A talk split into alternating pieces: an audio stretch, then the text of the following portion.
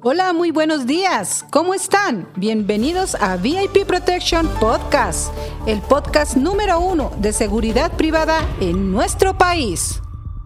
¿Qué tal? Muy buenos días. Te saluda detrás de sus micrófonos Víctor Aguirre. Buenos días, su amigo Eduardo Zárate. Miguel Ángel Iglesias. Y por este lado, José Leonardo Romero.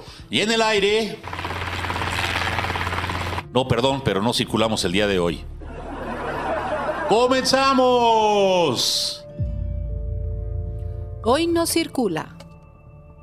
Te recordamos que hoy no circulan vehículos con terminación de placas 5 y 6, engomado color amarillo con hologramas 1 y 2 de 5 a 22 horas. Hologramas doble 0, 0 y motocicletas circulan sin restricciones. Ahora las efemérides. Un día como hoy, pero de 1861, el presidente Benito Juárez reduce a cuatro las secretarías de Estado, Relaciones Exteriores y Gobernación, Justicia, Fomento e Instrucción Pública, Hacienda y Crédito Público, y Guerra y Marina. VIP Protection Radio.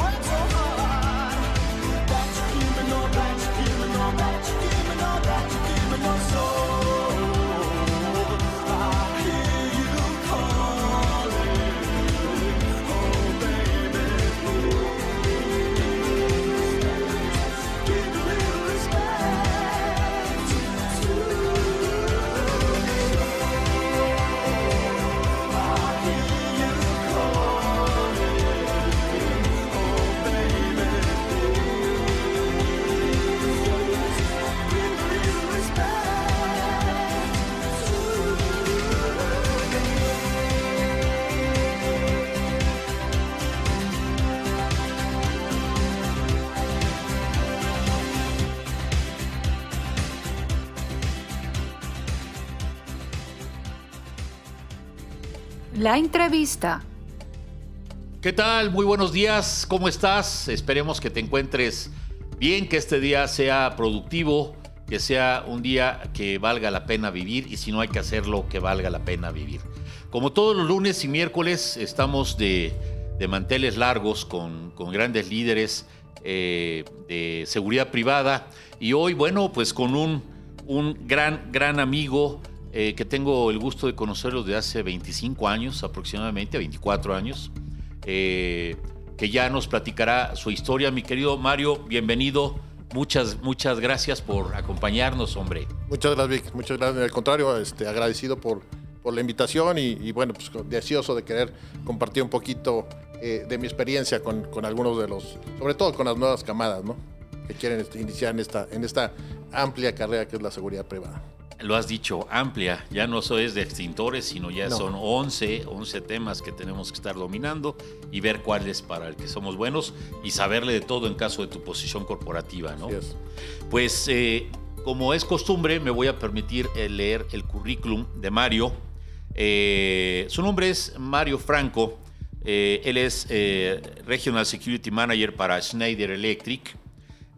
Mario Franco es especialista con 23 años de experiencia ya en el ramo de seguridad, eh, con experiencia en protección ejecutivos, que me consta porque eh, venimos de la misma escuela, ahorita les voy a platicar, eh, experto en investigación y sabotaje, en robo de producto y falsificación, en manejo de crisis, en análisis de riesgo patrimonial, proyectos de seguridad instalaciones y cadena de suministro, es decir, entrándole con todo, como todos los directores de corporativos, eh, en prevención e investigación de fraudes para los sectores que ya ha llevado algunos desde hace 22 años, como es el eléctrico, el farmacéutico, el tecnológico, el llantero, la automotriz, eh, de consumo, entre otros, que es donde ha forjado su carrera. Su experiencia profesional, bueno, actualmente y desde el año 2012 está como eh, gerente regional para Schneider Electric. Eh, fue el líder de proyectos de los programas de la OEA y CityPad de las plantas de Schneider Electric. Ustedes saben que es algo que, eh, que, es eh, hoy por hoy necesario ¿no? para, para poder llevar la cadena de suministro de la mejor forma.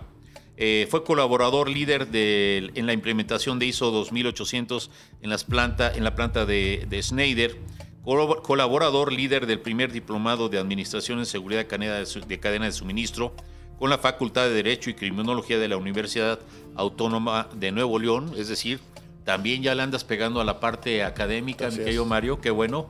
Colaborador líder para el reconocimiento a mejores prácticas de seguridad en la cadena de suministro, otorgado por el Clúster de Seguridad de Nuevo León. Miembro del Comité de Seguridad de Cadena de Suministro en Nuevo León eh, ponente del Diplomado en Ciclos de Productividad para la Policía Federal, líder de investigaciones para el Comité de Ética México y Centroamérica de Schneider Electric, actualmente vicepresidente del Comité de Seguridad para la American Chambers de Monterrey en este periodo 2022. Estuvo también en Takeda Pharmaceutics como coordinador de seguridad eh, y también eh, por algunos años del 99 al 2010 en Vance International, que ya platicaremos de ello su eh, formación es eh, Administración de Empresas por parte de la Universidad Autónoma de México. Tiene certificaciones eh, en diplomado de DSI, que es Directivo de Seguridad Industrial, CPO, Certified Protection Officer, y es miembro de ASIS, AMEXI, AmCham, Seguridad en América, entre otros. Ha tomado cursos de diplomados de autolíder de ISO 2800, análisis de riesgos ISO 31, 31001, eh, diplomado, diplomado en Certified Fraud Examiner, eh, en entrevistas e interrogatorio de las técnicas RAID, eh, en habilidades de negocio y manejo de conflictos por parte de la ITAM, en protección civil por parte de Senapred como instructor, en manejo de crisis y continuidad de negocios por parte de ASIS, especialista en protección ejecutiva, manejo evasivo y defensivo, metodología en vigilancia y contravigilancia, CPP por, por ASIS International y agente capacitador certificado por la STPS. Entonces, bueno, esas son en resumen lo que ha hecho a lo, a lo largo de su carrera. En lo, en lo personal, déjenme comentarles que tuve el gusto de, convivir con él, grandes, grandes momentos de una gran escuela. que fue Vance International, que estaba a cargo de eh, nuestro director Rolando Solís, que era agente del servicio secreto retirado y que bueno, pues un gran, un gran maestro, ¿no? Eh, nos llegó a tocar eh, muchas protecciones, porque de verdad para, para la protección no es necesariamente libros, es de libros, es importante eh, que tengamos nuestras, nuestras propias plataformas, pero en la línea es donde aprende. Yo recuerdo alguna ahí en Monterrey. Así es. Eh, con la Fórmula 1. Fue la, la, la, la, CAR, la IndyCar. Eso dije. Eh, que por cierto ganó nuestro cliente, sí, ¿no? Claro, claro. Que ya nosotros ya rajábamos, como decimos en el término, perdón por las expresiones, pero así son y que gana y bueno, pues ganó el Chapulín en aquel entonces y pues ahí les va la cena a la una de las mañana, eh, que yo recuerde a las cinco nos decían que le dijeran a los pilotos del avión que pusieran las camas porque ya se iban al aeropuerto. Al cabo que uno que importaba, hombre. Pero grandes experiencias, grandes protecciones, de verdad, eh, con grandes, eh, grandes de la industria, líderes de la industria mundial que nos ha dado la oportunidad y una gran escuela que, fue Vance International, esta parte de protección ejecutivo, en donde, bueno, eh, con mucho orgullo lo digo, yo también pertenecí. Eh, al igual que con Mario, incluso coincidimos ahí, y Mario siguió su camino, que de eso es de lo que se trata el día de hoy, de que nos cuentes, mi querido Mario, desde tus inicios, de que eres chilango, eh, ¿por qué estás ya tanto en Monterrey? Ya, este, ya está, ya está, habla así medio cantadillo, ¿no? sí, no, bien, muchas gracias. Este, pues sí, nacido en la Ciudad de México, este, eh, aquí exactamente código postal 06400, ¿no? Porque, porque fue en la calle de Regina, ahí donde, en, una, en, un, área de, monjas, ¿no? Donde, donde nací, en el 72, ya tiene un ratito. Estoy cumpliendo 50 años, por cierto. Fíjate. Eh, y bueno, pues sí, nacido de la Ciudad de México. ¿Hoy lo estás cumpliendo? No, no, el, pasado 28 de febrero. Ah, no, queríamos ir a la fiesta. Está, ¿eh? está reciente, está reciente. Ah, Hicimos carne asada, por cierto. Este, y mis padres también de aquí, de la Ciudad de, la Ciudad de México. Este, y bueno, pues 40 años viví, viví aquí, este, trabajé aquí, que fue, donde tuve el gusto de, conocerte. Y posteriormente, bueno, pues hace 10 años aproximadamente eh, tengo que tengo viviendo en, Monterrey, ¿no? Ocupando esta posición. ¿Cuántos años ya? Diez años. Wow. Diez años ya. Parece que fue ayer. Parece que fue ayer. Parece que fue ayer. No me quería ir. Este, me negaba a irme, ¿no? Sobre todo que cuando me tocó ir, eh, eh, recuerdo mucho que estábamos tomando el diplomado del DSI y estaba eh, Jorge, Jorge Almazán, este, Oscar Garrido, este, bueno, muy buenos compañeros. Y yo les preguntaba al buen Rubén Fajardo, oye, Coco, ¿cómo ven Monterrey? ¿Me voy, no me voy? Dicen, pues te sacaste la rifa del tigre, cuate, ¿no? Porque en, aquel entonces todavía estaba un poco caliente, ya, ya no como en el 2009, 2010, pero 2012 que llegué todavía estaba, todavía estaba eh, caliente el tema. Entonces, eh, ya afortunadamente la situación ha venido mejorando y este, pues ya tenemos 10 años por allá viviendo, Vic, en, en Monterrey, pero sí, orgullosamente chilango. Cuéntanos de tus inicios en la parte de seguridad, cómo sucede, por qué sucede, cómo te cruza, cómo se cruza en el destino, te pone la parte de seguridad y qué experiencias llegaste a tener, mi querido Mario. Sí, claro, muchas gracias. Eh, fíjate que fue vaciado, porque yo, yo obviamente trabajé para un periódico eh, que en aquel entonces era muy famoso, el periódico Novedades, Novedades Editores. Fue mi primer trabajo en el 92 eh, con los señores Sofarril, aquí en Valderas y, Morelos. Y ahí duré como siete años. Tuve el gusto de conocer a, un buen amigo, el, contador Julio, Julio González, que era el, gerente general del periódico. Y bueno, pues en el 97 nos tocan que nos den las, las gracias, ¿no? Eh, salgo de, salgo de, novedades, me voy a trabajar un ratito con él hasta Santa Mónica, ¿no? Yo viviendo en el sur, yo vivía por Perisur, entonces yéndome hasta allá todos los días, pues la verdad es que duré poco tiempo. Este, y, bueno, pues dije, no, no, no es esto lo que yo quiero hacer, ¿no? Me, están encargando de los almacenes y eh, la parte administrativa, pero no, no era algo que me, que me llamaba la atención. Y me quedé un ratito sin trabajo. Este, pensé que yo iba a conseguir trabajo luego, luego. Dije, no, no, o sea, Mario Franco, pues, presente, ¿no? Este, y, y, no, pues, eh, eh, resulta que tengo, pasan seis meses y digo, oye, pues, ya tengo que trabajar, ¿no? Ya, ya tengo que hacer algo. Y un buen amigo que, que, que, en paz descanse murió el año pasado por, por estos temas de COVID, este, Tito Corona, que, que yo tú, tú, a lo mejor lo recordarás. Sí, claro. Este, eh, desafortunadamente ya, ya no está aquí con nosotros, pero muy buen amigo. Este, me, me, invita y me dice, oye Mario, hay esto, yo, yo estoy aquí en Vans, este, es esto. Y dije, ¿yo, ¿yo qué voy a hacer en una empresa de seguridad privada? O sea, no entiendo, ¿no? Me dice, ¿por qué no vas a una entrevista? Le dije, bueno. Y, en- y me recuerdo que fui a la entrevista, eh, pasé en aquel entonces con el buen Víctor Ortiz, eh, que, que por ahí anda. el Y Mari Carmen. Saludos a Víctor Ortiz y a Mari Carmen. Carmen, eh, a- a- con Abel Galván, este, Blanca, Blanca Fernández, etcétera. Y pasé, pasé los filtros y me dijeron, sí, nada más que es en la noche. Y yo dije, wow, bueno, en la noche mis descansos este, eran martes y miércoles, Víctor. Yo trabajaba de, de- de jueves a, a- a- a martes, o sea, salía el lunes, el martes en la mañana, ¿no? Este, yo decía, bueno, Dios mío, ¿no? O sea, ¿qué, qué, qué estoy haciendo aquí?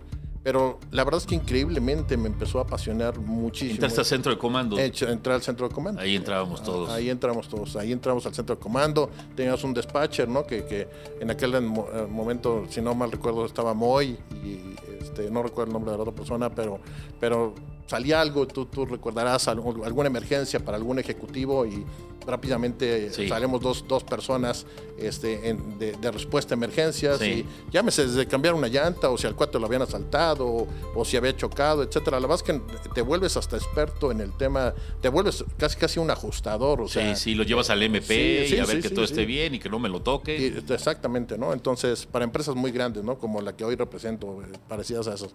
Entonces, ahí, ahí empecé este, en todo este tema y posteriormente me dieron la oportunidad de, de- de- de cambiarme al área de protección ejecutivos, este, con, con el buen Víctor Soto y, y mucha gente de la escuela. Lazos. Lazos, Joaquín Lazos, este, y me acuerdo que en aquel entonces, pues, eh, que, que lo admiro y lo respeto todavía mucho a, a- a Dani Hernández, ¿no? Asombra. Así es, el, el buen Da- Dani Hernández. eh, después llegó Steve Itarius, ¿no? Este, Que él, de hecho, fue mi jefe ya en el área de entrenamiento. Exactamente. Oye, pero fíjate, de, de Sombra, ¿sabes que la idea del Centro de Comando y Respuesta, él la trajo a México? Él era militar o exmilitar y en los cuarteles militares de Estados Unidos se utiliza tener un equipo de respuesta a emergencia cuando hay un- algún militar que tiene algún problema, van y lo ayudan. Esa idea la trae este Daniel y se echa a andar, que hoy, bueno, ya hay centros de comando y respuesta Sí. Este, como dulcerías, ¿no? Pero ese es un punto, porque fue gente con visión, pero el de mayor visión fue en ese momento Rolando Solís, que fue el que dijo, vamos a hacerlo, al igual que el propio GPS. Yo no sé si te acuerdas que el GPS era para los trailers y Rolando tuvo la visión de decir, va para ejecutivos, que los teníamos eh, con sus botones de pánico, pero fue un proyecto de Rolando. Sí. Y hoy con gran éxito, y hoy también GPS hay Sí, por todos lados, es ¿no? correcto, sí. Pero eso es una buena escuela y un buen nido de, de, eh, de- de- de grandes personas, ¿no? Así es, te estoy hablando y esto estamos hablando, lo que estás diciendo pasó en el 2000, o sea, Así es. hace 22 años, ¿no? Y, y hay, hay empresas que apenas ahorita lo están implementando cuando dices, esto tiene toda la vida, ¿no? O sea, y si bien dijiste, el señor, el señor Solís creo que fue un visionario en esa parte, eh, con, junto con Ron, Luz- Ron Luzania, ¿no? Ron Luzania. Ron Luzania, buen Ron Luzania, que era el subdirector. Sí. Y, y sí, yo este, fue cuando entré, me pasaron la parte de protección ejecutiva. Pero fíjate el- cómo era la estructura. Prácticamente Rolando Solís y todos los directivos que tenían en Londres, en España, eh, las- el propio Estados En Unidos, Brasil. en Brasil, Rubén Mena. eh, Rubén Mena, todos eran er, gente retirada del servicio secreto. Y este Larry Chief, que llegaba a venir igual que E.J. Brown, que fueron director y subdirector de servicio secreto de Estados Unidos, saliendo del servicio secreto, se van y se incorporan a propio Vance International. O sea, de verdad, no era eh, empresa patito, sino eh, era gente que ya había protegido a varios presidentes eh, con una capacitación mejor. Yo sigo en la, en la idea de que después del servicio secreto, pues vienen los demás, ¿no? Como pueden ser el servicio secreto ruso o los que protegen al presidente. Pero el, el presidente más asie- asedado siempre ha sido eh, el presidente de Estados Unidos. Entonces, a ese nivel, ya han tenido sus errores, como fue lo de Kennedy, eh, que siguen, se sigue estudiando hoy en las aulas eh, qué fue lo que sucedió y, bueno, los nuevos protocolos que se tienen. Entonces, esa estructura, eh, pues realmente, realmente funcionaba en México. A nosotros nos entrenaban. eh, a nosotros nos capacitaban y venían de Estados Unidos para gente de servicio secreto como Jim Hall a, entrenarnos en manejo vasivo, a entrenarnos en protección ejecutiva, pero los mismos estándares y protocolos de servicio secreto. Entonces, a la gente le gustaba como, tú te acuerdas que recibíamos cartas de recomendación y de felicitación por el es. servicio que dábamos. Así es, así te- dejo hablar. Sí, no, digo, definitivamente. Y, y, y eso, esta parte que tocas, yo creo que fue la que a mí más me motivó. O sea, que en, eh, nunca me ha gustado el tema improvisado, ¿no? Se me hace una irresponsabilidad este, hacer un tema improvisado. Y creo que algo que le admiro a Vance, y ahora hoy en día yo creo que lo, traigo como escuela, es tener el conocimiento suficiente para poderlo transmitir de una forma adecuada. Y, y eso puedo reconocer de- de- del señor Solís, de, de- de- de toda esa escuela, ¿no? Este, Steve Vitarius, Dani, Dani, Dani eh, Pete González, este, El buen Pete González. González, etcétera, ¿no? O sea, la verdad es que gente con mucha escuela, ¿no? Este, en, en esta materia. Y la verdad es que para que te soltaran a la calle a nosotros, no era, no era de, de- de, a ver, ¿sabes manejar? Este, súbete al coche y córrele. No.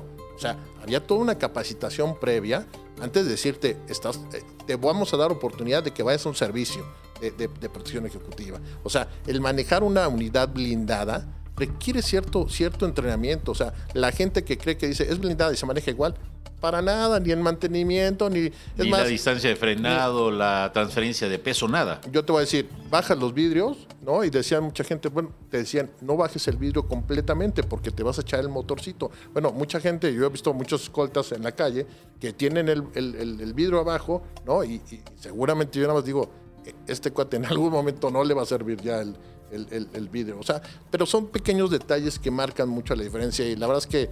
eh, yo creo que no he conocido mejor escuela y le estoy muy agradecido a Vance, siempre lo voy a estar, porque fue quien me dio una formación y fue, si por alguien sigo aquí en este tema de seguridad patrimonial, ha sido por, por, por, por toda esa escuela de Vance. Igual yo, mi hermano. O sea, sigo agradecido, lo digo con mucho orgullo.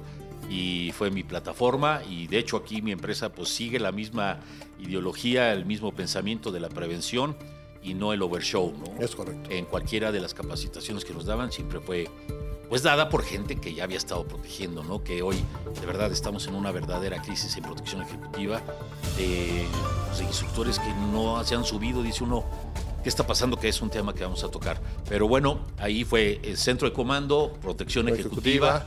Y después de la protección ejecutiva, este, pues eh, pasó el tema de investigaciones. Yo participé muy, po- muy poco en el tema de investigaciones. Después yo empecé a buscar, la verdad es que más capacitación. Eh, recuerdo que en aquel entonces eh, yo, bu- yo busqué un diplomado en, el Senapred, ¿no? como, instructor de, protección civil a nivel nacional. Y la verdad es que platiqué con Blanca, me acuerdo que en aquel entonces hicimos como un proyecto para tratar de vender también los servicios. Eh, por ahí Nokia, el buen Rubén, Rubén Mo- Morales, este, cuando estaba en Nokia, me acuerdo que tuve dos, tres reuniones con él para ver si lo implementábamos en Nokia. Por ahí nunca se, se- concretó, pero eh, pasé por el área de, capacitación, de... Creo, es que no, no sé por cuál no haya pasado. Creo que en el único que a lo mejor no estuve fue en el centro de, de monitoreo, pero de ahí en fuera yo estuve en todas las áreas, ¿no? La verdad es que eh, muy agradecido. Estuve como, eh, digo, hice protección ejecutiva, hice, hice investigación hasta como infiltrado, ¿no? En, en algunas, no, no voy a decir nombres o marcas, pero nos metieron a planta infiltrados, este, trabajando como, como eh, jef- jefes de línea eh, para sacar información, porque pues, tú sabes que este tema de los sindicatos Sí. de repente truenan las empresas, ¿no? O drogas, o, drogas, robo. o drogo, o, o le meten algo al producto, eh, etcétera, ¿no? Entonces, muy interesante. Me tocó estar en, en varios cierres de, de- en la parte de protección ejecutiva, eh, y- en dos cierres de plantas este, muy grandes de, de algunas llanteras, donde tienes que tener toda una metodología y toda una Estrategia. estrategia muy clara para, para ejecutarla junto con los, con los eh, altos directivos de la empresa, cómo vas a notificar, cómo vas a tomar las instalaciones. Eh, recuerdo que en aquel entonces cuando eh, en Guadalajara, una de las plantas que, que se cerró por allá, eh, tuvimos que meter a, a- a 10 eh, ex, ex- ex militares de, los Estados Unidos y creo que se quedaron viviendo seis meses en- en- adentro de la planta. Este, y me acuerdo mucho que había que llevarles comida, etcétera. O sea, la verdad es que, ¿qué te puedo decir? Este, de- me tocó estar desde la parte de cubrir personalidades, Magic Johnson, este, Antonio, Boris Becker. Antonio Banderas, Boris Becker, en el, Este. el American Online, tú, tú sí, recordarás, sí, ¿no? sí, a- Salma Hayek. Salma Hayek, este, es- exactamente, este... Bueno, las, las, vaqueritas Ah, de bueno, sí. Dallas, esa, ¿qué La, tal? la- la NFL, Sí. o sea, creo que... era- Todos decíamos, yo quiero. Sí, nada más que yo siempre lo decía, el lunes ya cuando se iban al aeropuerto sea, estabas muerto porque era una semana completamente activa de estarlas llevando a, a las cheerleaders de arriba para abajo. A todos lados hasta que culminó en el partido y, de- sí. y del partido el cierre. Todos los American Bowl que fuimos, ¿no? Te- Sí, te- te sí, pues ahí estuvimos, ¿no? que son de las protecciones que alguien las tiene que hacer. Exactamente, exactamente. Al- Alguien tiene que sufrir, ¿no? Entonces, sí, sí, sí, exactamente. Entonces, ¿qué te puedo decir? Este, y para corporativos grandísimos, digo, no que ya no, ya no sé si exista o ya no exista, pero me acuerdo que teníamos a los, a los, este, a los CEOs todo, todo el tiempo. Esa carretera México-Toluca la, la hice 10 mil veces, ¿no? O sea, este, ir al hangar, recogerlos, este, eh, traer todo el protocolo, regresarlos, eh, llevarlos a, a- a- aquí con, con- con el señor Slim, que todos venían con el señor Slim, ¿no? Este, Con el presidente, me- con secretarios. Me, tocó cuando vino Bill Gates, me tocó cuando vino Steve Ballmer, ¿no? Este, le pusimos hasta alguien afuera de, de- de Álvaro, Álvaro García, que lo recordarás. Alvarito, saludos, hermano. Ahí Este, anda el buen Álvaro Sí, claro, también. claro. Acabo de comer con, él la semana, la- con él la semana Salúdamelo pasada. y me deja su número. Sí, seguro. Y este y me, me acuerdo que él, como era paramédico, lo dejaron afuera de la habitación por si por si algo pasaba, ¿no? Cuando cuidamos los aviones, ¿no? De, de, de Verizon en, en, en- en Toluca. O sea, la verdad es que creo que te puedo decir. Bueno, servicio en Guadalajara, en Monterrey. Monterrey lo conocemos Sí, sí. de arriba abajo y también Guadalajara. Así es. Hasta de noche, Hasta ¿no? de noche, ¿no? Eh, por cierto, también me tocó estar en, en- en- mucha gente habla de, de- de Toyota. A mí me tocó ir a ver los, los lugares donde iban a poner apenas la planta. O sea, fuimos a, Ensenada, a Tijuana, a Tecate. Yo me fui hasta, con un equipo para ir a ver el entrenamiento. hasta, hasta que se hizo en el Gandul, ¿no? Sí, O que no había nada. No había nada. Nada. No, o sea, traíamos a, a aquellos ejecutivos, este, ahorita se me fue el nombre de, de- de- tengo muy buena memoria, de- ahorita se me fue el nombre de la persona que, el japonés que venía a ver todo este tema y hasta que decidió, dijo, aquí se va a hacer la planta. Entonces, cuando alguien me dice, la planta de, Tijuana, digo, cuate, y yo fui a, a ver los terrenos donde se iba a construir ¿no? En aquel entonces. El layout era, somos nosotros en la mente. Sí, somos nosotros en la mente. Sí. Digo, me tocó viajar a, a Santiago de Chile, este, a hacer una protección ejecutiva donde íbamos a recibir a, tenemos un cliente grande que se fue de vacaciones con, con sus amigos, ¿no? Y recuerdo que eh, a, a Mario a Mario Reynoso también que también anda en este El medio. buen Mario, ¿no? sí, saludos Ah, al buen Mario. anda en, este, le tocó irse a Chile, a, perdón, a Argentina, a Chile, a Víctor Soto a Perú, este, a Fernando Rojas a, a Mérida, este, o sea, operativos muy, muy fuertes, muy, muy, muy contundentes, muy, muy, muy grandes. La verdad es que muy, muy agradecido porque eso me dio mucha escuela. Y la verdad es que las, yo te puedo decir, eh, obviamente te estoy hablando de lo fancy, ¿verdad? Sí, Pe- pero sí. hay un, hay un detrás de, ¿no? Sí, sí, sí, sí, sí, sí, sí. O sea, estoy hablando de lo fancy, pero si, si nos ponemos a, a ver el tema de todo lo que se tiene que preparar uno y de las pocas horas que duermes y, el, y la dedicación que le tienes que dar, de verdad que te olvidas hasta de tu familia. sí, Yo siempre lo he dicho que la parte de protección ejecutiva es apasionante, pero también es dedicarle tu vida a alguien más, porque es casi literal, es cuidar la vida de alguien más. Entonces, eh, desde sal- salir a las 5 de la mañana, ¿no? porque tienes que estar antes que el ejecutivo por, Sí. por- por- por protocolo, una hora, este, 30 minutos ya cuando estás rayando. ¿no? unidad limpia y abastecida. Abastecida, exacamente. Y tener todo el itinerario, saber, et- etcétera. No sabes a qué hora vas a acabar, ¿verdad? Pero si acabas a la una, dos de la mañana, es vete, re- vete regrésate, casi casi échate un baño, o duérmete un par de horas y regrésate. Entonces, e- esa es la parte también interesante de todo este tema de protección ejecutiva. Eso es, eso es finalmente, finalmente lo que nos forja, ¿no? El, el de verdad tener ganas de ir al baño, el tener los pies hinchados después de 12 horas, el que esté lloviendo y tus ejecutivos estén adentro en el restaurante, que tú ya hayas verificado baños. Bueno, las avanzadas eran increíbles, pero antes de eso, todavía en el centro de comando, a mí me tocó estar Navidades, Años Nuevos, Ah, sí. cumpleaños. O sea, no todo es bonito, de verdad, había uno que, que sufrirle, que, que rayarle, ¿no? Yo me acuerdo que en algún momento alguien iba a nacer su niño y me dice, pues ¿quién va? No, pues va a la Aguirre, porque dije, bueno, yo, ¿te acuerdas que ya tenía a mi hijo? Sí, sí, sí, sí. Tenía, estaba divorciado y dije, no, pues yo necesito lana. Sí, sí. Entonces ya te dormías en el centro, bueno, no dormías. Te- Eso, eso, por favor, eh, te- quítenlo. Te, de- ponías, a- te ponías atento en el centro de comando, pero sí nos tocó sufrir ahí Claro. en las protecciones, de dormir dos o tres horas. Por eso de verdad que mi, mi, mi coraje es de que diga uno, eh, yo soy escolta, y dices, tú, o sea, si crees que por ir con tu cuello chueco ya eres escolta, no, de verdad, no, estás capacitado ni más. Y como tú lo dices, para que nos dieran chance de. Eh, Steve Vitario se haber sido fuerzas especiales en los Estados Unidos. Y era una persona eh, súper estricta. Cuando íbamos al entrenamiento, bueno, cuando lo viste sonreír, era un tipo. No perdía el estilo, nunca. Y él anduvo con, pues, eh, con jeques árabes, o sea, gente gente de protección, pero que también se le aprende y a todos se nos a todos nos siempre nos nos, eh, nos ayuda y aprendemos como al día de hoy no hay protecciones iguales. Yo sigo dando protecciones, Mario, y pues ninguno hay ninguna igual. Lo único es que ahora ves a los agentes chateando eh, o que quieren bajar la guardia y dices, no, ¿sabes qué? Esto es un arte y viene la avanzada y ahora es cuando ya están ellos, no puede haber errores. Porque yo siempre he dicho, un error, por ejemplo, nosotros hemos tenido la, la confianza de algunos corporativos en donde hemos traído a sus líderes mundiales. Si algo les llega a pasar, lo primero que se va a acabar es la empresa. No, claro. Eh, y al primero que va a morir somos nosotros. Entonces, no podemos darnos el lujo de tal. Y esa es la, la, parte fina y delicada de lo que es la protección ejecutiva. Pero para esto, pues no es de que ya, ya por osmosis, no, pues es que me junto con con este Iván Ivanovich y ya se me pasó la información. Dice, o que tú te sientas que ya no tienes nada que aprender, porque en el momento que tú digas, yo ya todo lo sé, es como, yo le decía ayer en una entrevista, eh, es como, como, como las rancheras.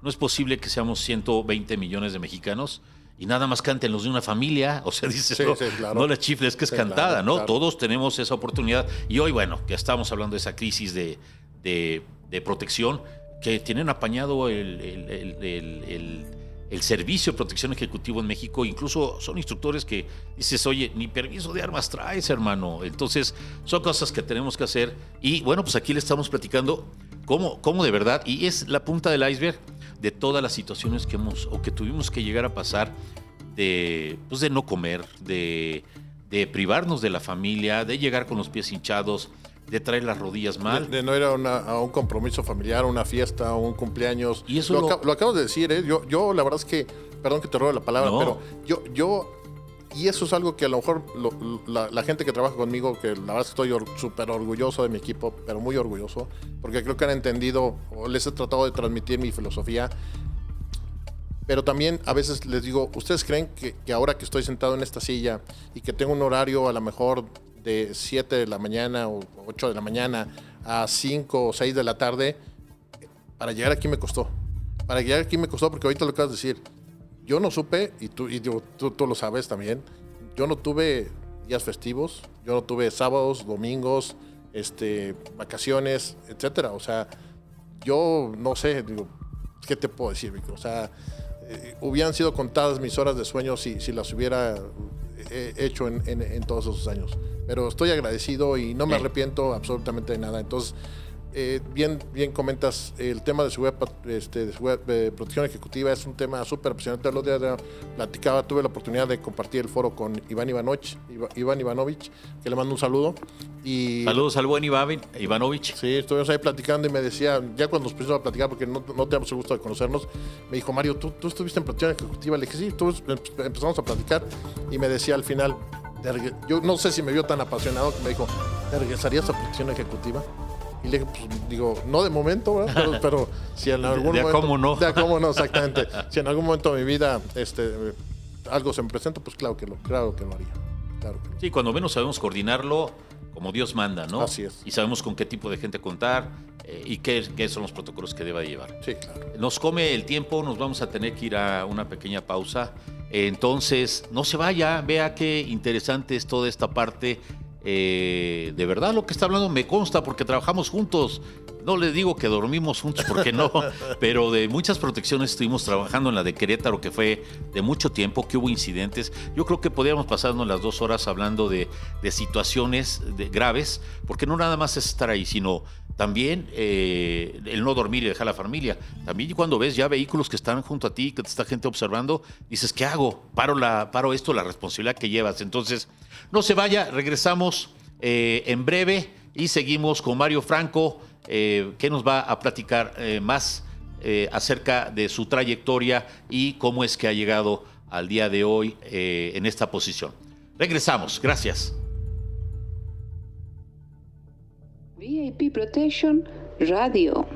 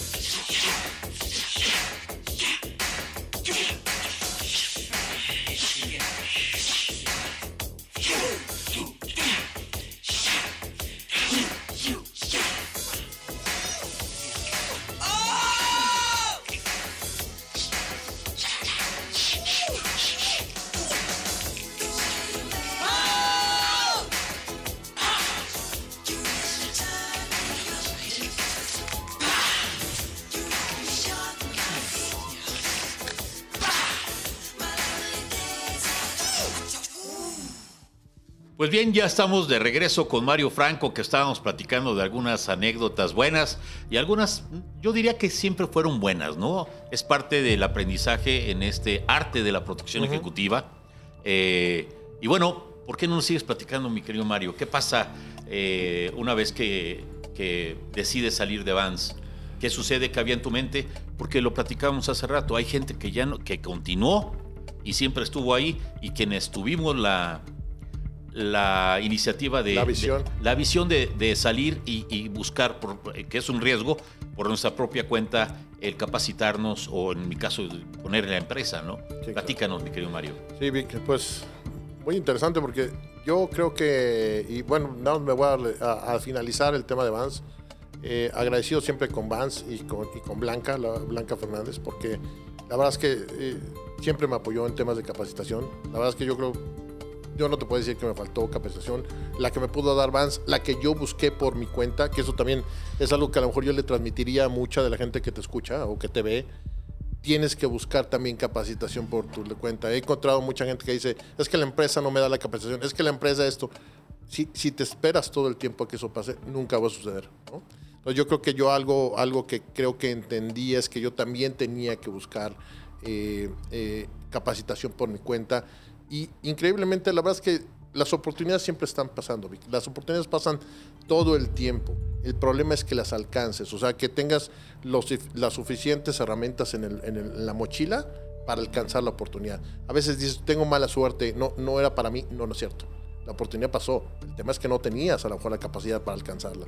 Entonces, eh, eh, eh, a, eso es a lo que quería, quería terminar en el tema de Vans, porque creo que eso fue algo, un parteaguas en mi carrera. A raíz de que, de que salgo de Vans, eh, voy a Takeda, a Takeda Pharmaceuticals. Tengo el gusto de conocer a Cuauhtémoc, a Cuauhtémoc León, que, Saludos al buen Cuac. que es este, y que ojalá lo tengas por aquí en algún momento. La verdad es que también es un, es Sin un- duda. es una enciclo- enciclopedia y ha, ha trabajado para, creo que para toda la industria. O sea, no, no hay una que no haya trabajado el buen Cuauhtémoc León. Sí, sí, sí. Este, y yo siempre digo que es mi mentor, porque aparte yo creo que él algo vio en mí que a lo mejor yo mismo no veía y que me decía, Mario, tú puedes, tú tienes la capacidad, se te da a veces del tema de las relaciones, se te- o sea, y, y sí, a veces yo creo que no nos damos cuenta de las mismas capacidades que tenemos, ¿no? De, la- de las relaciones humanas que uno, uno, uno, a veces también eso te da, te da para crecer.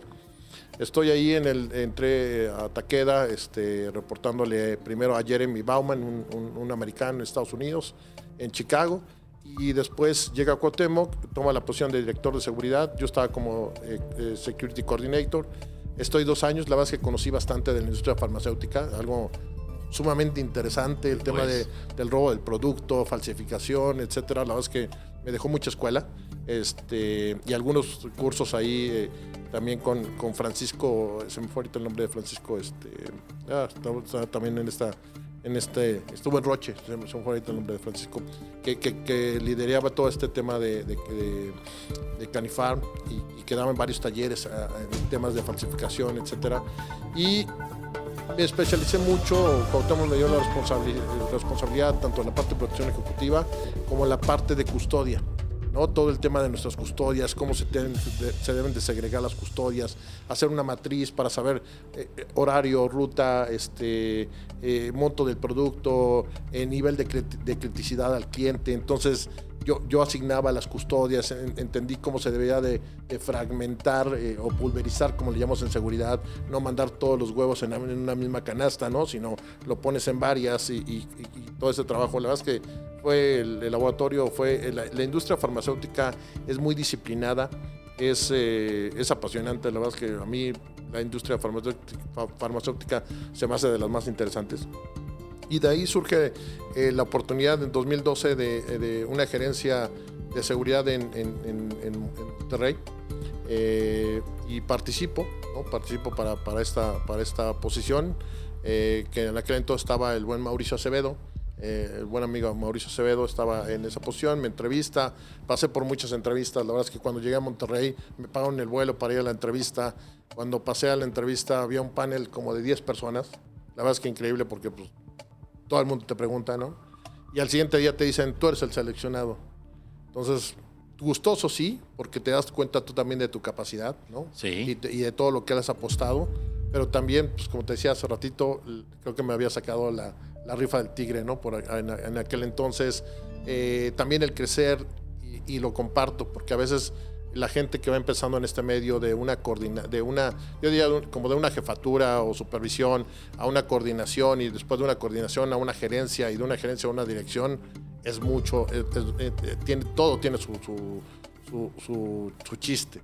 Y la verdad es que cuando, cre- cuando creces de una coordinación a una gerencia, si tú quieres, aunque sea una gerencia junior, pero llegas a una industria manufacturera donde te encuentras que tienen 2.000 empleados, tienen cuatro plantas industriales, tienen, todas las plantas tienen tres turnos, tienes que meterles control de, este, todo el tema de control de acceso, ver todo el tema de seguridad física de, las instalaciones, porque no era adecuado en aquel entonces. eh, ver qué, programas de, de seguridad vas a implementar para los empleados. Eh, o sea, te das cuenta de todo el mundo de que, mira, tú has entrevistado a no sé cuántos directores que han pasado por esta mesa y, y seguramente te han dicho exactamente lo mismo. Sí, todo, sí. todo lo que se tiene que desplegar. Entonces, ese cambio para mí fue, yo te diría, el primero o segundo año, yo dije, me van a correr. te lo juro, o sea, te lo juro. Pero si algo yo dije, me van a correr, a lo mejor por capacidad, pero no por ganas. Y, y, y yo me encargué, yo era el... Aparte, cuando llegué, pues, eh, eh, como a muchos de esta industria, nos pasa de que nos cambiamos de posición y llegas y eres tú, con- solo, tú solo contra toda la empresa, ¿no? O sea, te dicen, ahí están tus guardias, ahí está el sistema de seguridad, cámaras, etcétera. Hágase bola, señor Ahí te ves. ahí te ves, ¿no? Entonces dice, oye, alguien que me dé soporte, porque pues obviamente o, o- o- o- o cargo a la Virgen o trono los cohetes, ¿no? O sea, este, ¿no? Entonces Muy buena esa. planeo o qué hago, o me vuelvo operativo completamente. Y yo te diría, yo llegué a ser operativo completamente. O sea, en aquel entonces la empresa de seguridad que teníamos tenía muchas deficiencias, la, empresa de seguridad privada que teníamos, que nos daba soporte, eh, no, no llegaba con la gente. Bueno, ¿qué, qué te puedo decir? La verdad es que la gente, no, no estoy hablando mal de, de- de- de nada- de nadie, pero son áreas de oportunidad que teníamos y yo me tuve que meter porque aparte, en aquel entonces la responsabilidad la tenía la, tenía la gente de safety. A hoy en día en Schneider Electric tenemos completamente dividida entre el área de safety y el área de Security. Y ha sido, creo que, lo mejor que hemos podido hacer. Sí, En- sí, en sí. Definitivo. Entonces, creo que ya cuando, cuando empezamos a dar resultados, empezaron a ver que sí había un- un- una eh, estrategia clara de seguridad. Empiezas a, tú a, a- a ver cómo evoluciona la, eh, la seguridad privada, te empiezan a dar recursos. Digo, en esta parte es bien interesante cómo tienes tú que demostrarle a este tipo de negocios los resultados. O sea, y más en una industria este, manufacturera donde los tiempos logísticos hoy en día se han vuelto El timing. el timing, o sea, el, el- el timing, porque te miden por, por ese tema, ¿no? Y todo va bajo contrato y si no sale, pues, pues pobre de ti, porque si tú te vuelves un stopper, pues al final de cuentas te van a decir, ¿sabes qué, señor? Se No, no es a usted al que queremos, ¿verdad? Este, necesitamos a alguien que nos diga cómo sí, seguro, pero cómo sí, no cómo no. Y eso es algo que le he transmitido mucho a mi equipo, ¿no? O sea, aquí no- nos pagan para que las cosas sucedan. Eso es, eso es una palabra que a mí me, en lo personal me encanta y que gracias a eso eh, la, compañía ha venido eh, creyendo en lo que hemos estado apostando, en lo que hemos estado eh, viendo, porque ha visto que hay un propósito, una estrategia clara. Y, y, pues hoy en día tenemos tengo un grupo, la verdad es que afortunadamente bastante, bastante grande. Hoy en día tenemos un coordinador por cada una de las plantas, eh, tengo ya un gerente que me reporta a mí, o sea, hay, hay, una, toda una estructura. Pero también, y lo, y, lo, y lo quiero compartir, creo que me salí de la caja. Y eso, y eso es algo a veces difícil para la gente de seguridad, De tu zona de confort. de tu zona de confort. Eh, ¿Y cómo lo quiero decir? A veces nos dicen mucho, esto es cuadrado y es cuadrado. Y, no, y si no, tú no ves más allá, yo te diría casi, casi te decir que estás condenado a morir. A que en algún momento llegue y te digan, ¿sabes qué, Mario? Se te acabaron las ideas. Muchas gracias. No eres la persona que queremos. Y, y next, ¿no? Pero yo creo que creo, me gusta mucho esa frase de Albert Einstein donde dice, si tú quieres encontrar resultados diferentes, haz cosas diferentes. Y seguramente vas a encontrar algo que, ese resultado va, a dar al- un positivismo más allá y los resultados van a ser sumamente positivos. Entonces, eso es como ha venido evolucionando un poco la, carrera que, que- tengo al día de hoy. Muy gustoso porque me gusta andar en todos lados, ¿no? Ya me sé compartiendo muchos temas de seguridad en cadena de suministro, que es algo en lo que me he especializado en los últimos años y, y que me apasiona. La verdad es que me apasiona. Por ahí creamos un diplomado eh, de seguridad. Le pusimos administración de seguridad en la cadena de suministro y lo hicimos con la Facultad de Derecho y Criminología de la, de la, de la UNI, como le llaman allá, de la Universidad Autónoma de Nuevo León y para los criminólogos. La universidad hoy en día saca 400 criminólogos al año, Víctor, y lanza a la calle. Cuando yo entrevisté a varios criminólogos para algunas posiciones, me dio mucha tristeza que muchos de ellos no tenían experiencia en seguridad. Estaban encargados de una tienda, de un Oxxo, de un Seven, eh, manejando un Uber. No, no está mal, pero el tema es, si ya le invertiste tantos años al estudio, pues la verdad es que lo que quieres es a lo mejor algo, algo, algo más, ¿no? O sea, ¿dónde- ¿qué más, este, en- en dónde, en dónde me puedo colocar? Y, y gracias a esto fuimos a tocar base con, con la universidad, eh, les presentamos el proyecto y nos dijeron, ¿sabes qué? Vamos a volverlo esto en un, en un diplomado, porque tenemos que darles herramientas a, a los jóvenes para que no nada más se coloquen en el sector eh, público, porque la carrera está hecha mucho para el sector público. Sí. Entonces, cuando dices Nuevo León es la segunda o tercera maquila más importante del país, pues cuate, así como un servidor y como muchos de, de- de- de la gente que trabaja conmigo, que son criminólogos, pues los puedes mandar a trabajar a otras empresas. Entonces, también puedes mandar a gente al sector, al, sector privado. Entonces, pero les tienes que hacer conocer temas de OEA, temas de CityPad, este, para qué sirven las revisiones, para por qué eh, hay que estar actualizados, por qué hay que hacer un análisis de riesgo adecuado, eh, eh, etcétera, etcétera. Y obviamente todo, transformarlo en números. Esa es la clave del éxito. Si tú en algún momento o alguien quiere llegar a una posición de dirección, tiene que saber manejar los números. Es fundamental. Si no manejas números, es complicado poder dar un, este, poder pedir eh, a una empresa eh, transnacional que te dé recursos si no le muestras un, un- un costo-beneficio. No, y, y la verdad es que es una gran tarea porque hacer tangible lo intangible no es, no es fácil. No es fácil y todo debe ser, eh, todo debe ser evaluativo, ¿no? Es eh, el cómo y el porqué de esto. Eh, oye, y de ser chilango a irte con, eh, te iba a decir los monterreyenos, pero no, con la gente del norte. Pues mira, yo, y lo digo con todo respeto, siempre les digo que voy a, a Regiolandia, ¿no? Este, Regiolandia. Este, porque así como dicen que Chilangolandia, yo digo Regiolandia. Pues la verdad es que ha sido muy interesante. Este, el, he conocido muy buena gente. La verdad es que eh, la sociedad es, es, es- es cerrada. Es, eh, te cuesta trabajo eh, integrarte, porque creo que, creo que el Regio tiene eso. Yo hoy que, hoy que vivo allá, y lo digo con mucho orgullo, tengo, tengo muy buenos amigos, pero sí a veces cuesta. Yo también a veces digo, cuando llega alguien así como de, ¿y por qué este? ¿Y quién lo invitó? ¿no? Hoy, hoy también soy, también soy este biker, ¿no? Entonces tengo, tengo mi, mi, mi- mi club, ¿no? De, de, de, de. Entonces cuando, cuando llega alguien es así como de, ¿y este quién, quién lo integró? ¿Quién vino? ¿no? Pero bueno, este, in- interesante. La verdad es que ha sido muy encantador. Lo único que me costó trabajo fue el clima. La verdad es que llegar a Monterrey, tú lo sabes.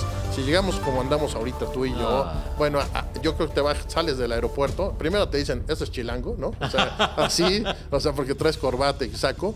Y yo creo que caminas de ahí, de- saliendo del aeropuerto al estacionamiento, y ya te quitaste la corbata y el saco Sí, no. porque aguantar los calores de Monterrey, yo te diría en, en temporada buena de, de canícula, por ahí de julio, agosto, estamos en- pegándole todos los días a los 40 grados. Hay veces que 42, me ha tocado hasta 45 grados. Ya lo menos. Y ya lo menos, ¿no? O sea, este, y está fresco. Y está, No, y está fresco, y está fresco. Este, y cuando hace frío, o sea, por ejemplo, no, no, no, bueno, te estás muriendo de frío. Literal, es un frío eh, mala onda. Es un frío muy mala onda. Que todo se te hace Sí, chiquito, sí, ¿no? sí, sí. Sí, no, no, no, no, bueno, no todo. O sea, hasta lo que le sigue. O sea, no, no, no. No, no, en el buen Sí, sentido. sí, no, yo lo sé, yo lo sé, Sí. yo lo sé. Yo te conozco, por eso digo que Ok. No, no, pero este, pero sí, muy interesante y la verdad es que muy, muy agradecido eh, con esa tierra y la verdad es que hoy en día vivo feliz en, en- en Monterrey, via- viajo muchísimo a todas las plantas que tenemos, vengo mucho a la Ciudad de México, eh, pues de aquí soy, mi familia aquí vive, o mis hermanos, casi no los veo, pero aquí viven. Este, y- Dices, by the way. Exactamente, por si acaso, sí, exacto. Y este, pero, pero muy, muy contento de. de- de- ¿Ya de- sabes hacer la discada? Oye, Víctor, vamos a cerrarlo. vamos, a ponerle vamos a fecha. cerrarlo. Ya, cerrado. ah, no, una- cerrado. soy Va. especialista en la discada. Va, órale, va, va, va. Discada y lo que sea un asado, Me voy a ir incluso en la moto a visitarte a mi discada y me regreso. órale. Va, cerradísimo. Cerradísimo, ya lo sí. dijo, entonces ahí les, man- ahí les mandamos fotos. Y el que guste, digo, de- No, ni les digas, de no vaya a pasar como la chica de la boda, ¿no? ¿Te acuerdas que de los 15 años que el papá se lo? Ah, bueno, sí, sí, sí, eso es cierto. Y al Es- rato te calla toda Sí, la sí. banda. Oye, vamos a hacerlo como en, en- en los tiempos de, de nosotros, ¿no? Que decía N, N- NR, no sé, me- nos reservamos el derecho, Derecho de admisión. ¿no? Sí, no, no, no, no. Pero muy, muy contento de vivir eh, hoy en día en, en Monterrey, una tierra, una tierra que presenta muchas oportunidades. Bueno, yo creo que tú las, tú las, tú mismo las desarrollas, pero es una tierra que creo que tiene muchas oportunidades y muy contento, la verdad, muy contento. Bonito Monterrey, sus Bonito Monterrey. carnes, su, su, su clima, no, no, este, hay que, hay que sufrirle un poquito, pero a, a mí me gusta. Bueno, ¿cuántas veces no estuvimos por allá? Sí, sí, sí. Y estábamos como Pues niños. con unas cervezas de todo se te quita, Sí, Víctor. o sea, sí, claro, No hay nada que una cerveza no te quite. No, y allá no son de, de Six, es de... Es de 12. Es de 12. O sea, tienes que llegar con un 12. sí, pero hasta las mujeres. Sí, sí, tienes que- No, pues un 12. Sí, Digo, gracias. ¿qué? Qué fuerte, ¿no? Qué Oye, fuerte. ¿qué sigue para Mario? ¿Qué sigue para Mario? Pues la verdad es que eh, me apasiona lo que hago, Víctor. Eh, yo creo que igual que tú, a lo mejor tú de este lado, yo, yo ahorita como, como cliente, eh, pero me apasiona lo que hago. Me gusta mucho la parte eh, académica. Creo que es algo que me está jalando, ¿no? Este, poder transmitir un poquito de esa historia que, que- que- o de estos años, como dice el buen Rubén Fajardo, de esta juventud acumulada, ¿no? Este, este, me, me apasiona tratar de transmitirles eh, algo de conocimiento. Al que le guste la protección ejecutiva, pues si le puedo decir algo de protección ejecutiva, pasarle algo de protección ejecutiva. Ahora que estoy viendo mucho el tema de cadena de suministro, pues también el tema de cadena de suministro. Eh, no sé, me, gusta y me atrae mucho la, parte, la parte académica. ¿Estás en ASIS eh, de Monterrey o el de aquí? Fíjate que estaba en el de aquí, aun cuando sigo estando allá, me, me he escrito más al de aquí que al de, al de, al de Monterrey. no, no voy, no participo mucho, no soy tan activo. Por, por la verdad es que últimamente, ahora que reportamos a Norteamérica y tenemos un, un vicepresidente a nivel, a nivel NAM, eh, la verdad es que se ha vuelto muy demandante el tiempo en, en Snyder, entonces a veces tengo poco tiempo malamente para, para ese tipo de cosas que son importantes, seguir siempre en el medio compartir. Pero ahorita estoy, eh, tengo que me acaban de invitar al, al, al America Chambers, en, eh, ya en Nuevo León, y estoy presidiendo eh, el comité de seguridad, entonces voy a tratar de estar un poco más, a- más activo en, toda esta, en todo este medio. Es algo que también me apasiona mucho, el, el me- meterme a las asociaciones, el poder eh, ser un vínculo entre la industria, el sector eh, público y, y la parte académica. Eso también es algo que me... Pues que me invítame atrae a hablar mucho. de protección para allá. De verdad que sí, ¿eh? De verdad que sí. Este, te tomo la palabra, De verdad hombre. que sí. De verdad que sí. Es, es un tema muy importante. Están empresarios, tú sabes, digo, que te puedo decir, eh, gente de la más rica en, en México, en, en Nuevo León. Y hoy en día, con el nuevo gobierno de Samuel García, creo que se está tratando de retomar el tema de la seguridad, porque con la anterior administración de, de- de- de- El del Bronco. eh, fue algo muy descuidado. Yo, yo te puedo decir, eh, no soy, yo, yo me considero partidista, pero yo cuando llegué a, a Nuevo León, si algo reconozco eh, del gobierno de Rodrigo Medina, fue la creación de Fuerza Civil. O sea, una policía en aquel entonces con Felipe Gallo, impecable. O sea, muy, muy... Considerada de las mejores, Considerada las de mejores. las mejores policías a nivel nacional. Yo te diría, ese era un modelo para, para un tema de, de- de Guardia Nacional. Ese era un, ese era un buen modelo, o sea, de, de un mando único, ese, ese, ese sí creo que hubiera sido un modelo muy bueno. Había disuasión, persuasión, es prevención del delito. Sí. Entonces, e- e- eso, eso eh, lo hacían muy bien. Eh, en aquel entonces se depuraron las, las policías este, eh, municipales, municipales. municipales, entonces se hacían, recuerdo muy bien, porque todavía la violencia estaba algo fuerte, entonces patrullaba policía municipal, Fuerza Civil y, y el Ejército en aquel entonces. Entonces, digo, era la parte disuasiva y, y el, y el- la verdad es que el índice fue, fue bajando, fue a la baja, fue a la baja y hasta que pues, o- obviamente al Bronco ya le quedó un poquito más planchado, por eso no le invirtió tanto en, en- en- en, yo creo que en temas de seguridad. Pues eh, nos queda poco tiempo. A mí sí me gustaría que a, esta, a las personas que están comenzando, eh, fíjense, a mí se me queda algo muy grabado que dijo Mario, que fue alguien que le dijo, oye, ¿piensas estar ahí siempre? Y fue una pregunta que yo también me hice. Dije, yo, no, o sea, ya aprendí centro de comando, ya sé ser chofer de seguridad, ya estuve en el equipo de respuesta, que recibimos por ahí felicitaciones por nuestro trabajo, ya estuve en protección ejecutiva, en donde pues, nos aventamos protecciones buenas con grandes corporativos. Eh, después fue la parte de entrenamiento, cuando llega Steve Vitarius, que fue, fue mi jefe, eh, en donde yo comienzo ya a entrenar a, a los escoltas de los corporativos o de los principales corporativos de México. Eh, y bueno, de ahí ya pude tener algún otro salto que fue en, Coca-Cola, eh, que también fue una gran experiencia. Pero se me quedó, yo no quiero estar siempre aquí, o sea, ya, ya llegué, ya, ya completé esto, ¿qué más sigue? Que ese, ese tema que Mario tocó, que le dijeron, oye, tú piensas estar atrás del volante toda tu vida, y no porque sea malo, porque cada quien hace lo que quiere, pero siempre hay que tener esa visión. ¿Qué les dirías a, a los que son choferes que nos estén escuchando, o a los que son de protección ejecutiva que, que ya por traer el traje y sin arma, que es eh, uno de los graves errores que tenemos en nuestro país, sin chaleco? Eh, ¿Qué les dirías? ¿Qué hay, ¿Qué hay después de ello? Porque es una pregunta que ellos hacen. Oye, ¿y cuál es la mejor versión o qué hay después de esto? ¿Qué les, qué les, qué- les podías comentar? Pues mira, la versión, la mejor versión es la que uno mismo hace de uno. Esa es la realidad. Entonces, a toda la gente que está em- empezando en, en esta parte de protección ejecutiva, que creo que es lo que más hice en mi vida hasta el momento, bueno, ya, ya casi voy a compararlo ahora con esta parte corporativa. Eh, todo ese tiempo que tienen a veces o que teníamos en, una camioneta esperando al ejecutivo, llámese si vas a ir por él al aeropuerto, si lo vas a llevar a- al restaurante y va a quedarse dos horas afuera del restaurante, después lo vas a llevar eh, a su casa y el, o al corporativo y vas a estar en el corporativo tres, cuatro, cinco horas porque no se va a mover. Eh, todo ese tiempo inviértanlo en capacitación, inviértanlo en leer, inviértanlo en buscar lo que les apasione. Y es más, yo les voy a decir, a ustedes ya les queda más planchado. A nosotros teníamos que buscar un libro y leerlo. Hoy en día no tienes ni que hacer un libro, Víctor. O sea, puedes bajarte a YouTube, ¿no? Si, si no te gusta leer, y, y puedes ver mil videos de lo que te apasione, ¿no? Y, en- y basado en eso empiezas a adquirir algo de conocimiento, te empieza a llamar y dices, ¿sabes qué? Esto me gusta, voy a buscar a que mi ejecutivo me, me pague una capacitación o, me hagan... No esperen a que la empresa les diga, oye, te, eh, te voy a mandar un curso de, de manejo evasivo defensivo o te voy a mandar a un curso de protección, este, no, no lo esperen búsquenlo. O sea, esa sería mi- mi- mi recomendación. Busquen la, la oportunidad está ahí. El tema es buscarla. Y si tú le echas los- las suficientes herramientas al morral, la oportunidad se va- la vas a alcanzar. Nadie es ciego.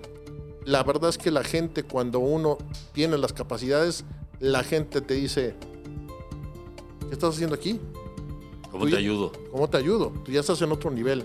Entonces, esa sería lo que yo les compartiría. No lo esperen. Si lo esperan, difícilmente va a llegar. Es una zona de confort que a muchos a veces en algún momento de nuestra vida nos llega. Hay que salir y romperla. Y, y busquen algún motivador. Si la motivador es la familia, pues busquen el motivador de la familia. Si el motivador es porque yo quiero ser el mejor, también háganlo. No se fijen, eh, eso sí, ojo, no se fijen en lo que les digan sus compañeros, no les se fijen en eso, a qué te va a servir, para qué lo estás haciendo, no te lo van a pagar, este, estás tirando tu tiempo a la basura. Señores, error. El día de mañana, cuando ustedes se atrevan a hacerlo, van a poder voltear y decirles, ¿a dónde estoy ahora yo y a dónde están ustedes ahora? Sí. Y, y, bueno, de, en cuanto a la parte de la lectura, métanse a las páginas de Seguridad y Justicia. Ustedes deben, un buen escolta debe saber en dónde, cómo, a qué horas, cuántos, por qué eh, qué fue lo que sucedió, por qué le dispararon la escolta, cómo se le cerraron. Y eso viene en el periódico, eso no lo van a ver en YouTube. Debes de saber la metodología de delincuencia en México, porque en base a que tú sepas ese, tengas ese conocimiento, vas a ir mayormente alerta. Y en YouTube, ciertamente, vas a ver lo que es vigilancia, contravigilancia. Métete al arte de una avanzada de seguridad. Es un arte de, de relaciones públicas, de, conocimiento de hospitales, que si el hospital tiene banco de sangre, que si el hospital tiene eh, helipuerto, cuál es la ruta más cercana, eh, que si tiene eh, área de, para VIPs, o sea, es todo un arte en el hotel. En el hotel, pues vas a tener que hacer tú tu mismo barrido, a checar abajo de lámparas, que no haya cámaras, que no haya micrófonos, cómo se hace un barrido. O sea, ve más allá. No quieras que te lo paguen y digan, no, pues es que los, los cursos son caros. Hay algunos que sí son caros, eh, definitivamente, pero no lo es todo. Lo mejor es la prevención. La, prevención, el, estar atento. Dicen que una escolta es, debe ser capaz de detener una situación de riesgo antes de que ésta suceda. La parte reactiva ya no tienes mucha chance, aunque vengas armado. Entonces, pues eh, coincides conmigo. Completamente. Es, ¿Te acuerdas que nos rolábamos el periódico? Oye, pues ya le pegaron a tal, ya le pegaron a tal. Y estamos en un país en donde matan escoltas a nivel nacional, en carreteras, en la propia ciudad, eh, ustedes ven que cada vez hay más armas y cada vez, bueno, la estrategia de gobierno está resultando. Entonces, si tú te quieres dedicar, quieres dejar de ser chofer y dedicarte a ser escolta, eh, demuéstralo. Eh, y, haz que haya cambios de, conducta observables en tu persona. nada cambia si nada cambia. Y lo más importante es servir. Si no sirve, el que no sirve, de verdad. Eh, de verdad. Entonces, pues mira, te lo está diciendo eh, Mario, que, que, viene, te lo estoy diciendo yo, que venimos desde, desde abajo. Eh, a nadie nos, nos ha hecho favores y a mí me pusieron la empresa. Nos ha costado todo, todo, todo. Entonces, acércate a Mario, yo también estoy a tus órdenes, que digas cómo le puedo hacer. y, y se puede, se puede, de verdad que se puede. Eh, lo que ya no se puede seguir con el tiempo que ya nos consumió. Pero apenas empezaba yo a platicar. Sí, no, pues, lo vamos a tener que dejar para una segunda parte, mi querido Mario. Oye, mi querido Mario, muchas, muchas gracias por tu tiempo, por compartirnos tu historia de vida, por compartirnos tu, eh, pues aunque sea de manera muy breve, todas tus experiencias que a mí me consta, de verdad me, me da mucho gusto verte, me da mucho gusto verte que, que sigas adelante. Yo me acuerdo cuando estábamos en Vans que llegaban, le oye, fírmale, ¿por qué no nos están dando trajes? Ya, te acordarás de quién. Que le dije, oye, no. Dice, no, ¿por qué no? Le dije, no, sabes que yo vengo a chambear, yo no vengo a echar política. Y tienes tus resultados, o el que te dice, ¿para qué vas a presentar un proyecto? Yo presenté uno, ni caso me hicieron. Dices, eh, cuando alguien te hable de lo que no se puede, recuerda que está hablando de sus limitantes y las limitantes tú las tienes. Eh, de verdad, sin que seamos ejemplo, pero venimos desde abajo. Yo, yo de la Moctezuma, ¿tú de qué colonia? Bueno, yo sí vengo de Coyoacán, pero. Ah, no, pero venimos desde abajo, de verdad, desde abajo, ganando 4 mil pesos mensuales. Y bueno, pues mira, seguimos aprendiendo, luchando, eh, especializándose. Mario en poco tiempo va a estar ya dentro de los tops, que ya lo es considerado como un gran profesional. Entonces, no te desanimes, échale ganas. Eh, México requiere personal comprometido, eh, capacitado eh, y en esta parte de protección ejecutiva, que no es lo único que hay, que la cadena de suministros, que también ya es un arte, que estamos luchando contra delincuencia organizada. Entonces, eh, pues échale ganas, ¿no, mi querido Mario? Así es, así es, Víctor. Pues muchísimas gracias por estar el día de hoy con nosotros, quien nos esté escuchando por Spotify, conduce con cuidado, quien nos esté viendo desde, desde su casa, pues Recuerda que desde las 12 de la noche ya los tenemos abiertos eh, Spotify y YouTube y las otras redes para que puedas eh, verlas y veas cómo, todos, sin excepción, y yo me quedo mucho con Armando Zúñiga, el presidente Coparmex, él fue guardia de seguridad. O sea, aquí son excepciones y son malos. De verdad, los que llegan y, entran a algo porque les pusieron su papá a la empresa o porque porque vieron que es negocio. Tarde que temprano truenan. Aquí, aquí se va ganando uno las cosas, la va uno luchando, aprendiendo, capacitándose. Entonces, no te desanimes, de verdad, mis felicitaciones, hermano. Eh, estábamos platicando hace rato cuántos de los 110 que éramos eh, han podido salir adelante y llegamos a la conclusión que solo aquellos que se atrevieron a salir de su caja, de su, de su área de confort y atreverse a hacer algo. Entonces, pues ahí está, mira, dos ejemplos o un ejemplo eh, verdadero de lo que se puede llegar, puede llegar a ser. ¿no? Así es, ¿no? Y, y bien lo dices, yo también tengo gusto de conocer a Armando y su historia de vida es increíble. Y la de muchos, ¿eh? De, de este medio, la de Sí, muchos sí, que, que- que- que no pensábamos estar donde estamos y hoy en día creo que aparte de algo malo es que nos apasiona lo que hacemos. Entonces, se los decimos sinceramente, eh, hay que darle para adelante y, y, eh, bueno, no, no, no, hay, no hay- más. Vic. Yo te agradezco mucho la, la invitación, de verdad. No. Y, y es un placer volverte a ver. Digo que, que ya tenía ratito que nos veíamos y, y bueno, siempre con el mismo gusto, Vic. Gracias y voy por mi discada. Eh, señores, gracias, conduce con cuidado. Estamos en fase verde, pero no bajes la guardia. Ya pronto va a desaparecer. Ya hay algunos países que ya omitieron el uso del cubrebocas, pero mientras no, eh, sigue utilizando, cuidando, cuidando a tu familia. Y por favor, cuídate, que tengas excelente día. Y por aquí nos escuchamos o nos vemos. Cuídate, por favor. Muchas gracias. Datos curiosos. Hay varias especies de animales que tienen la característica de ser monógamos, es decir, que se aparean toda la vida con la misma pareja. Los caballitos de mar son una de ellas. Pero hay otro curioso dato al respecto. El macho de la pareja es quien lleva las crías durante el periodo de gestación. Ahora, ciberdatos. Bueno, y hablando un poco de Cyber Tips, les voy a hablar de algo este, donde tenemos que tener mucho cuidado. Y este cuidado lo tenemos que hacer, que tener con los archivos que se descargan a nuestros dispositivos. Es vital estar pendiente de esto.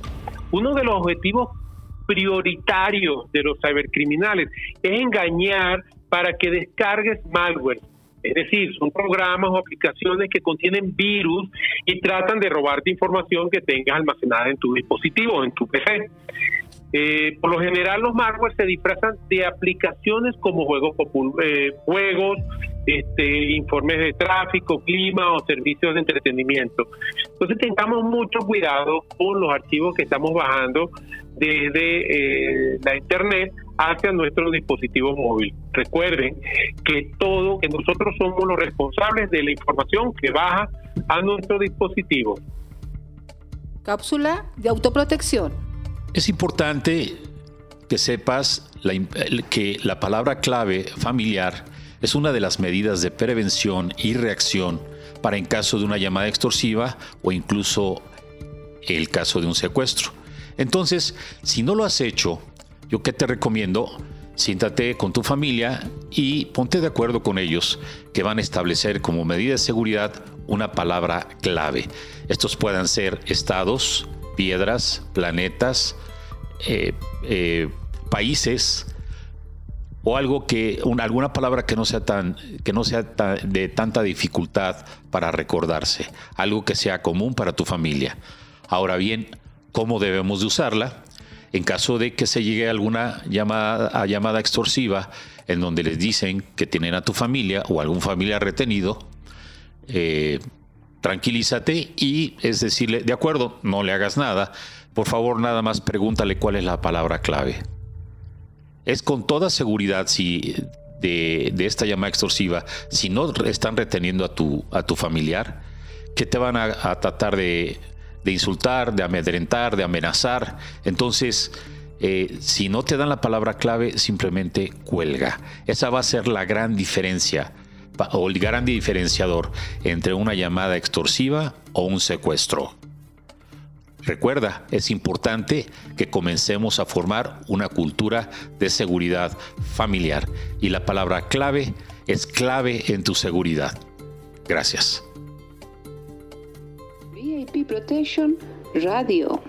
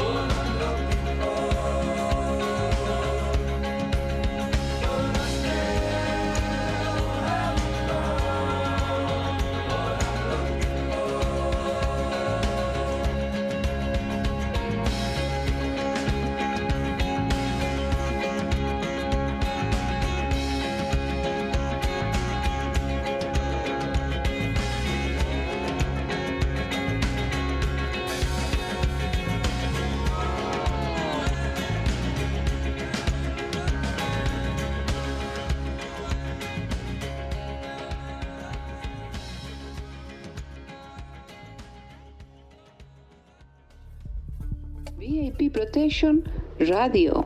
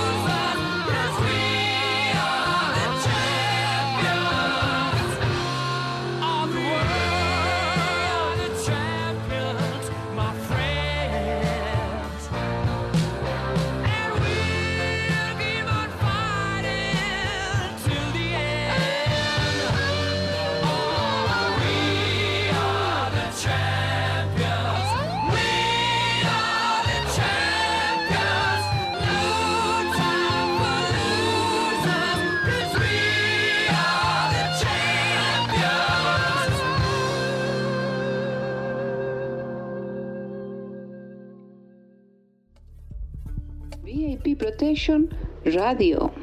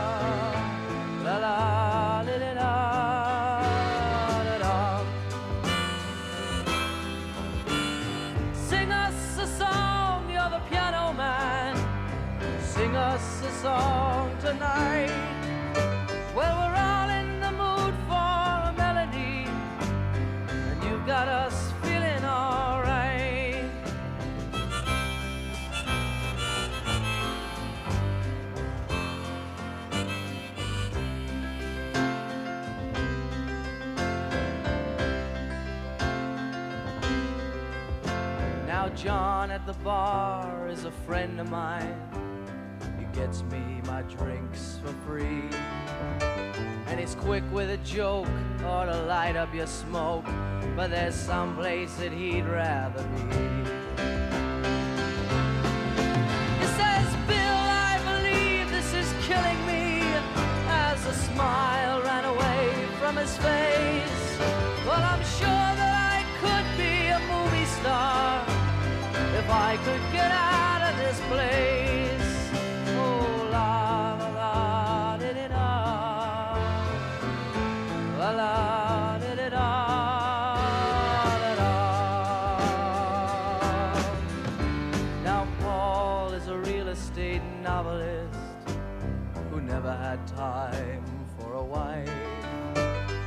Talking with David, who's still in the Navy and probably will be for life.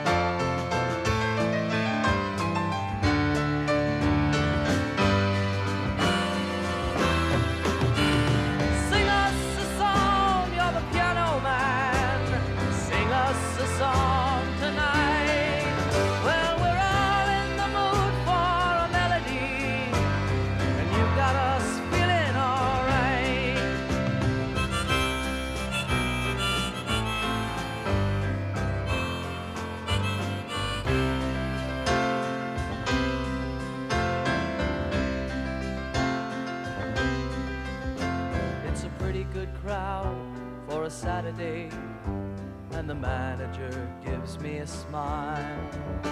Cause he knows that it's me they've been coming to see to forget about life for a while. And the piano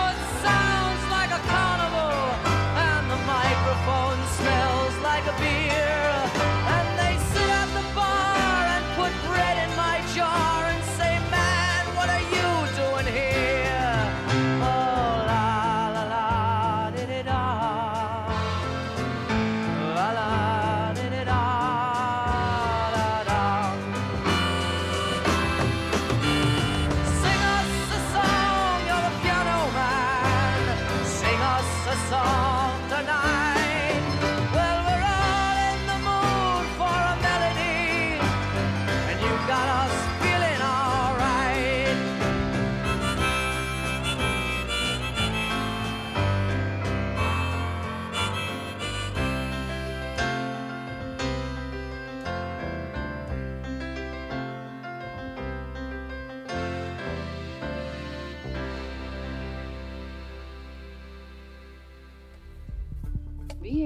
VIP Protection Radio.